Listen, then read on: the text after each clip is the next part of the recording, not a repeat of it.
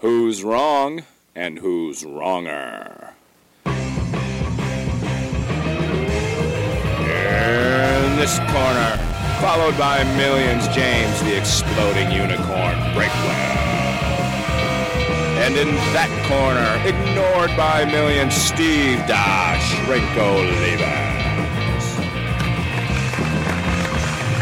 Hello again, everybody. After one more hiccup, we are back on Wrong and Wronger. I am Steve, old, decaying, decrepit, out of shape, Olivas, and he is James, young, healthy, some might say vivacious, maybe wrong, vibrant Breakwell. And James, I know your life is touched by the whispering lips of an angel. And so just uh, bring us up to date. Anything going on with you? No, not not a thing. Nothing comes to mind at all. Thanks for another oh. scintillating episode. okay, so it hurts to laugh. That's an interesting thing to discover. it's a good thing you're my co-host. It won't be an issue. and that also says you haven't laughed in several days, which is oh. kind of shocking, knowing you like I do. But anyway, uh, there there is pain radiating from a nether region of your body that almost ended you, and yes. I kidding aside, man, you went through something extremely dangerous, James. Yeah, I w- my appendix exploded and I went into septic shock, which would not have happened if they diagnosed me correctly the first time I went yeah. in when the pain was only moderate. And I was like, "Hey, this is this is not good. There should not be pain here. I cannot sleep with this. You, a medical professional I am paying at 3:30 a.m. on a on a Wednesday, please look into this." And you know, you think they judging by, you know, I'm not just going to go in there and pay an ER copay on a whim. You would think they would take that seriously. and yet, and yet, they they ushered me out the door. So, well, it's not anything. They ruled out appendicitis, then kidney stones and diverticulitis. They ruled out everything dangerous. And it's like, so what do I have? Why do I have extreme pain that won't let me sleep? And they just kind of shrugged and told me to take some Tylenol. And so I left because I don't know what else you do in that situation. And shockingly, doing nothing did not fix the problem. In fact, it almost oh. killed me. And that's what my newsletter was about this week. Steve, so I Steve, being the good friend that he is, I did not uh, I did not text him once over the past five days.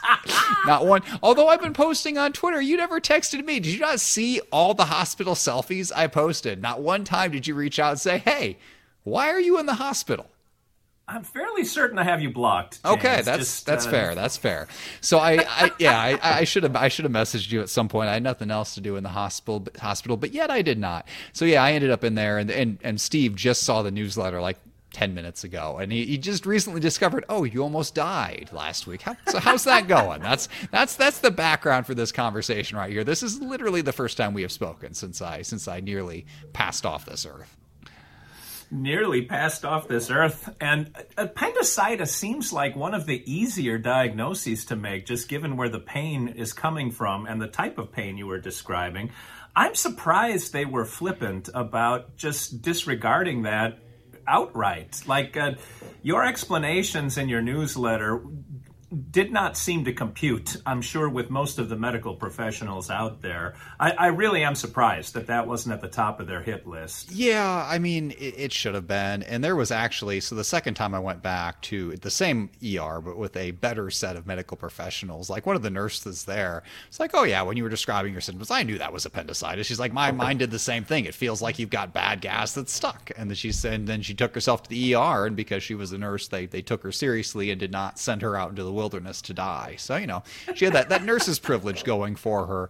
Uh, so I and yeah, again, I don't know, I don't know how many. So I, I listed the excuses in the newsletter that the, the subsequent doctors gave me, and I don't know how many of those excuses are legitimate, and how many of those excuses are doctors covering for doctors, so you know you don't sue. So funny story that was not in the newsletter. So after all of this, well, not after, in the middle of, after I was no longer dying, after the appendix was out, as I was sitting in the hospital recovering, uh, I got a call, and it was from the hospital I was already in, like on my personal cell phone, not on that phone attached to the bed. I was like, "Well, why they were they looking call-? for you?" Yeah, and I, and I answer it, and they were like doing a follow up on my ER visit from two days before, and they, they, they, it was like, "So wait, wait, wait, they called me to follow up on my ER visit," and I was like well, which ER visit? And they're like, well, what do you mean? I was like, so I went there and you sent me away and then I came back and now I'm upstairs from where you're calling me from because they had to take my appendix out. And they're like, oh, well, I'm glad you figured it out. And they, they ended that call very quickly because I think it was, they were just building evidence for malpractice and they did not want that conversation to continue. Uh, so, yeah, so it was good for them to follow up on me af- after the point at which I would have definitely been dead had I, had I not taken action. I don't know how. I know you say that with a smirk because that's the way you talk, James. But I, I wonder. You were on a clock that was ticking down, and I don't know how much longer you could have waited before you would have been past the point of no return. That septic shock is nothing to screw with, man. It is not. And I mean, to my credit, because I am an incredible human being, I did drive myself What? to that hospital after going to immediate care. And looking back, I'm going back, like, as I go back, like, I wrote this story and I think back through the steps, like, I just get mad at, like, everybody at every step of the way. I'm mad at the doctors and at the nurses from the first visit. I'm mad at everybody at immediate care who, when I went in there, doubled over in pain. Like, they could clearly see I was in distress. And there are five people in line ahead of me, just sitting there minding their business. And, like, I'm on the verge of tears. I'm clearly about to pass out. And not one of them was like, maybe you should go ahead of me in line. Like, not one of them. They're like, the, the best, the, the best one of them said was like, maybe you should drive yourself to the emergency room. Like, that's a good idea. No, you know what would have been a good idea? They had doctors in the back right there. Could you have not given up your turn so somebody could, ah! Instead, I go out on my own again. What if I would have passed out while driving or crashed? It just, ah! Man, there's nobody out there looking out for you but yourself. That's really the moral of the story. And if you can't maintain Man. consciousness, you are screwed. That is that is the lesson for today. Thank you and good night. Did you go to a walk-in clinic like in your little town, Yeah, or yeah. did you go? It was the I'm same. surprised that in a smaller town, people weren't like, "You've only got one item. I have fifty. Go ahead of me in the checkout lane," kind of thing. Yeah, I just it was it, it's kind of mind-boggling looking back, and it's you know what? It's it's a situation kind of like in a in a movie. I get mad at horror movies. They're like, "Oh boy, there's a lot of dead, tortured animals around here. Wonder if I should look into that." Now, like it takes them so long. Like there's so many bad signs building up before you realize like you're in extraordinary circumstances. The normal rules don't apply. We don't lightly knock on doors anymore. We we kick them down. We steal cars. We do whatever for survival. Like going back, if I knew at stage one that this was not, uh, you know, not stuck gas, I, I would be like, oh, I'm dying. Like that's the point where you just pound your fist on the table and they say, no, I want a second opinion. I'm going to drive myself to downtown Indianapolis if I have to. I'll go to six hospitals so somebody admits me. But I didn't do that because I didn't know we were in extraordinary circumstances. I didn't know this was the ramping up of the horror movie. And instead, I, the polite Midwesterner, at every stage of the way, just followed the rules and sat in line until it almost killed me. Oh. So you, uh, among your list of people I am angry at, is James Breakwell. Does his name appear on that list? apparently I just you know and it, I still got that that fear though and maybe you have this too as a guy you like you don't want to go in when it's nothing. You just feel like a big pansy. I've had some embarrassing incidents of that before. I wrote about one of them in How to Be a Man. It's just you think it's something and you go in there and you're like you're an idiot. You're a big baby. It's nothing. I had one last year where I I fell and thought I broke my leg on that on that race and they wouldn't even x-ray it. Like ah you're fine. You didn't break your leg and they they wouldn't even take a look and it was, they turned out they were right I felt oh, okay I guess I just don't understand pain so this time, I thought they, they told me, nope, nope, you you don't understand pain. This is how it works. Like, all right, you guys went to medical school. I didn't. I'm a I'm a comedy writer. What do I know? Well, apparently, Yeah, I know I'm I know what it feels like up. when I'm dying. That's what I know. Uh, I, I think uh, just uh, some friendly advice: stop putting comedy writer under occupation on the application that you Yeah. make while you're sitting at the urgent care. Put like a trauma surgeon or something. I know exactly what's going on here. Please, please take me seriously. Oh. But now, you know, I'm gonna I'm gonna overreact in the other direction. Like every time I have any pain, I'm gonna go in and just demand to be seen and demand surgery and all these things. And it'll be nothing. So I just I, I will definitely overcorrect in the wrong direction. But man, if there was ever one time I should have just caused a scene and just you know gone all out for me, this this was it. I missed the chance. Whew. I know you're uh, burning all this energy that you need to mend right now. I James know. I, Breakwell. I, I am. You I'm, gotta. this probably was not a good day to record. I'm literally recovering from surgery. I've still got a still got a bag hanging out of my body. Luckily, it's off camera. I thought as I went to do this, like, oh wow, I've I've never looked worse in my life, and I'm going to record this with you right now. I, uh, you know, I've been working so hard on getting in shape and doing all this stuff, and now I can't go in the gym for like eight weeks. I've got a 20 pound weight restriction. I'm walking slow. I'm leaking fluids. My abdomen is swollen up. It looks like I've gained 40 pounds when I've been eating almost Yeah, no yeah, food. It's just because I'm not only are all my innards just bruised and broken, but I'm I'm full of air. They like pump me full of oxygen. Yep. That apparently how it's going to come out at some point is it's going to drift up to the highest point of my body it can get to, like maybe my arms and shoulders, and then those will swell up, and I guess the air will just gradually go through my skin unless I I don't know if I have the option to pop it like a balloon or not. But there are there are strange and unpleasant things ahead. Like for- how this tube comes out, like they put it in when I was asleep, and I'm really not clear on the process on how it comes out. But I I'm kind of afraid it just involves one big yank, and that uh, that is what keeps me up at night.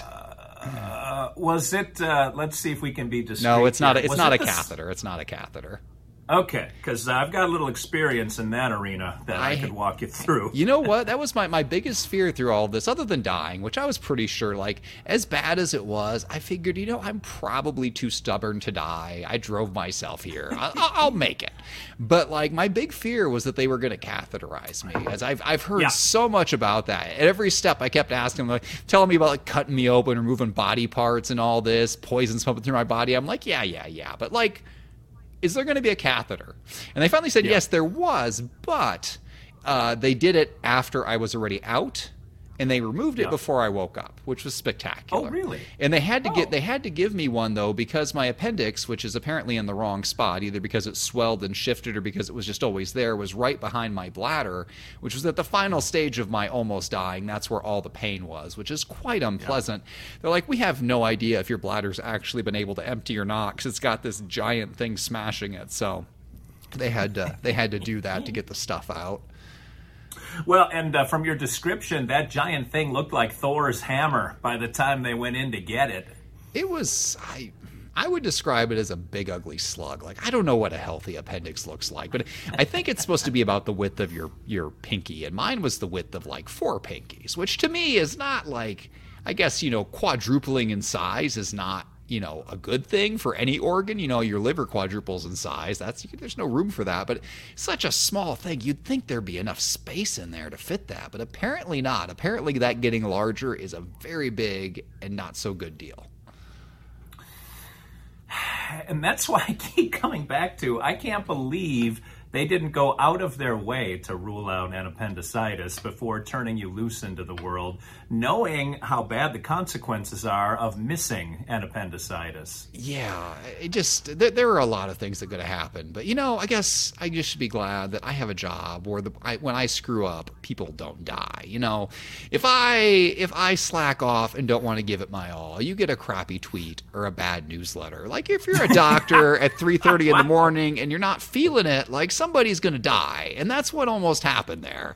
Like he he, he did he did not have his best day at the office. I don't know why. Maybe he had a fight with his wife. Maybe he was just bored. Maybe he's considering a career change. I don't know. But I feel like he did not give me his best. And that was very much to my detriment. Was he an MD?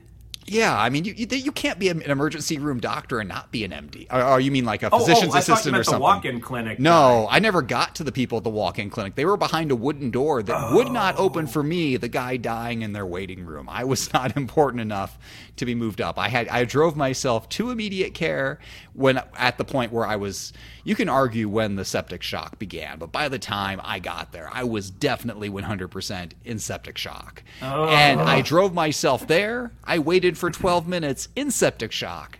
And then I drove myself two miles to the hospital, still in septic shock, and then checked myself in, and then waited another 20 minutes for some drugs. It was. Hero or moron? You decide. I don't know what else I was gonna do. I, you can't get drugs fat. You can't just walk in and give yourself the drugs, Steve. That's not how it works. No, driving yourself all around? What was I going to do? pain? Was I going to wait for a ride? How was that going to get me drugs faster? Like maybe maybe if I add another 30 minutes to have my wife drive home from work and take me, that'll speed up this process. Or maybe if I ah. wait for an is- ambulance to drive from the hospital to me, load me up and take me back, like the fastest possible way I could get from immediate care to the hospital was to drive myself. There was no faster way to do it. This is the problem with you being at war with your neighbors. Like, uh, if you need a cup of sugar, and in this case, you needed a big cup of sugar, you got nobody's door to knock on, James. You know, I had a neighbor mow my lawn. Not all my neighbors hate me, just the one who you unfairly defended. And like honestly, that podcast we did about that neighbor comes up in my head every time I go past her house. I want to keep arguing with you because I cannot believe you defended her. She has six parking spots around her house because she's in a corner. She uses one like once a month and you want her to shut all those down and you think anyone who parks there anyone at all owes her a cake. Meanwhile i've got two spots in front of my house freely available to the public. That people park in all the time. Never once have i complained to anyone about that and i get nothing. And i just don't understand your methodology. But this You know, is this has to be an age thing because I just went through this with a client who had a not necessarily a minor problem. He had a problem with his literal next door neighbor. Mm-hmm. And his solution was to go to the HOA president and have the HOA president intervene. And then he was mad that the president said who was intervening. I said, why didn't you just knock on the guy's door? And he said, that literally never crossed my mind. So I, I don't know what's wrong with you kids in this generation, James, but there's something about the word knock on someone's door. That's more than one word, I suppose. The concept of having a friendly and direct conversation does not occur to you people. Okay, so you you have completely misconstrued the entire situation. A friendly and direct conversation would have been my neighbor saying, "Hey, I have no legal authority over any of the six spaces around my house, but I would appreciate it if you didn't park in front of it because it bothers me." And then I'd be like, "Ah, "Well, I guess I can park someplace else. I can't guarantee I'll do it all the time, but if there's other spots available, sure, I'll park someplace else." What would not have been that is leaving a passive aggressive, unsigned note on nice frilly edged paper under my windshield wiper saying, I can't believe I have to say this, but is there something wrong with the parking spots in front of your house? And then It- I oh, I addressed it immediately, not with the city, not with the police. I addressed it with her. I sent her a text message and said, "Hey, Uh-huh. Right. is this from you?" And then she doubled down and went more crazy. And I said, "Okay, cool. Feel free to use any of the spots in front of our house if you need extra parking because they're free and open to everybody because nobody owns them. Have a great day." That's that Midwest politeness that nearly got me killed. Oh my God. Okay, so this is obviously me misconstruing the situation. When you did have an honest and direct face to face conversation with. Oh, no, wait a minute. I, I don't believe the words face to face ever It came was up a text message. She what you did, communicated it with me on paper, and I communicated I her back directly on text. What was it going to be gained by going face to face, Steve? What what what, what happens Because- there? You just I, So- there's so many people today that think that like then they're like you. They're old. They're like, well, if I could just see somebody face to face, I would fix this. It doesn't change anything. The circumstances don't change. I don't need to see your ugly face to know who owns the parking spot. there is a level of civility that may not change things, but you certainly have a higher probability of changing things if you take the high road. I took the high road. You didn't take the high road. I you took- shot her a text message. She probably doesn't even know how to use the damn app that opens text messages on her phone. And here's this guy from across the street, this millennial, coming at her full bore, talking sarcastically about how free his parking spaces are, wink, wink, to try to let me know in a very subtle, some would say passive aggressive way, that the spots in front of my house are free also. When you could have made a Bundt cake, walked over, knocked on the door, and said, I wish you would have just come to me directly. We could have worked this out. And then had some fine international coffee with her, eaten the Bundt cake on her lanai, and worked all of this out. So help me understand. So when the public parks in front of my house on these public parking spaces for public events or just every day going to work, going to the local restaurants and bars and here, should they each give me a cake every time they park on these public parking spaces? Is that the definition of free parking? When I go to Walmart and park in the parking spots there, do I owe Walmart a cake? Like, help me understand the meaning of free parking here.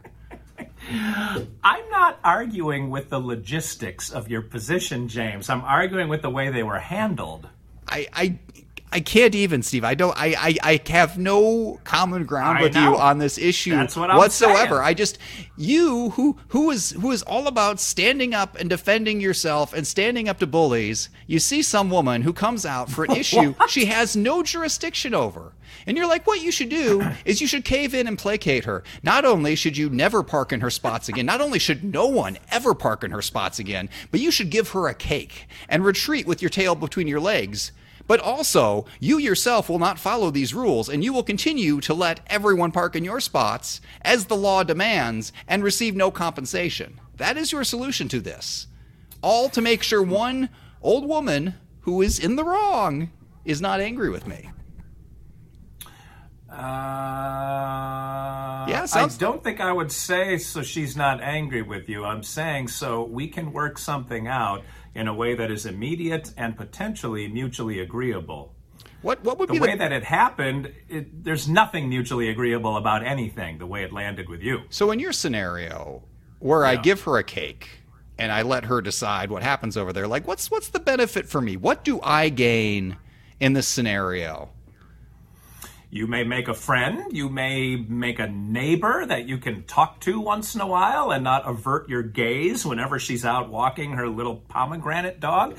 Or you might be able to work out a solution where you're not resentful and bitching to me about it on uh, 10 Minutes to Save Your Marriage, which uh, was a pretty good episode a while ago, by the way. I'm not, I'm not hearing any benefit to me. I, I'm not. I, I gain nothing. I gain nothing.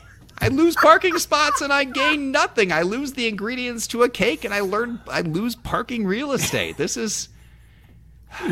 Well, you may not. That's my point. I- you know what, Now though? you are guaranteed mutually assured destruction here. That you're both going to call the city or do something to sabotage each other's lawn, or I don't know what you do, poison each other's pets. But the way I'm working it out, there's at least a shot at singing "Kumbaya" at the end of the day and holding hands while watching the sunset. I do gain some joy now because again, she's on the corner and has six spots and also a driveway and a garage, which is where she actually parks. But now, when anybody uses one of those six spots, it just lights up uh-huh. my heart with joy as I look over there and think of how much pain it must be causing her to have the public use par- public spaces. I imagine it's the same thing people feel like when they live near a park and they see the public who pays for this park using this park. Mm-hmm. Like, how dare the mm-hmm. public come to my park, which is near my house, therefore I own it. You know, it's it's great. It's you, the public pays for things, the public gets to use things. I guess I just believe in democracy. I don't know what's going over on down there in communist Tennessee where you own your property and also your neighbor's property. I mean, I had to quit a job because of people like her. Back when I was at the newspaper, it drove me insane. Nobody wants zoning, nobody wants rules, nobody wants anyone to be able to tell them what to do with their property. They are free citizens, they can do what they want. But the second anybody else wants to build anything near them, they want to tell that person what to do. That was every public meeting I ever went to. You think you can just build a fire station in my neighborhood? How dare you? You're going to build a hospital here? I think not. There is no building you can think of, not one, that somebody won't come out in public and complain about. And they will complain about it in a very specific way. They will say, This is going to kill my children. Like, honest to God. They're like, you can't you can't build a hospital here. There's gonna be ambulances running up and down. What if it runs over my kid? Well, gee, Martha, I bet you they'll stop and they'll toss that kid in the back of the ambulance and they'll take him right to the ER and then they'll misdiagnose him. That's what's gonna happen. Oh, scene. Okay. Brought that full circle. that was well done. And now we've brought the viewers, uh, all three of them, on Wrong and Wronger up to speed with the uh, bizarre and somewhat avoidable argument you're having with your neighbor across the street. I can't believe I can't believe after the second time we've revisited Yeah. this topic that you're just as stubborn as before. This just convinces me of the futility of addressing it with her face to face because you're of the same generation. She, you own your neighbor's property. She owns all the land around her. It just it is what it is. Old folks can't be reasoned with. So I guess it's good You that we have this uh, podcast. if I could bring this into the purview of what we've been talking about. I couldn't think of that word at first, and it did not come out willingly. That uh, this is how doctors keep themselves from getting sued, as if they are likable to their patients. Yes.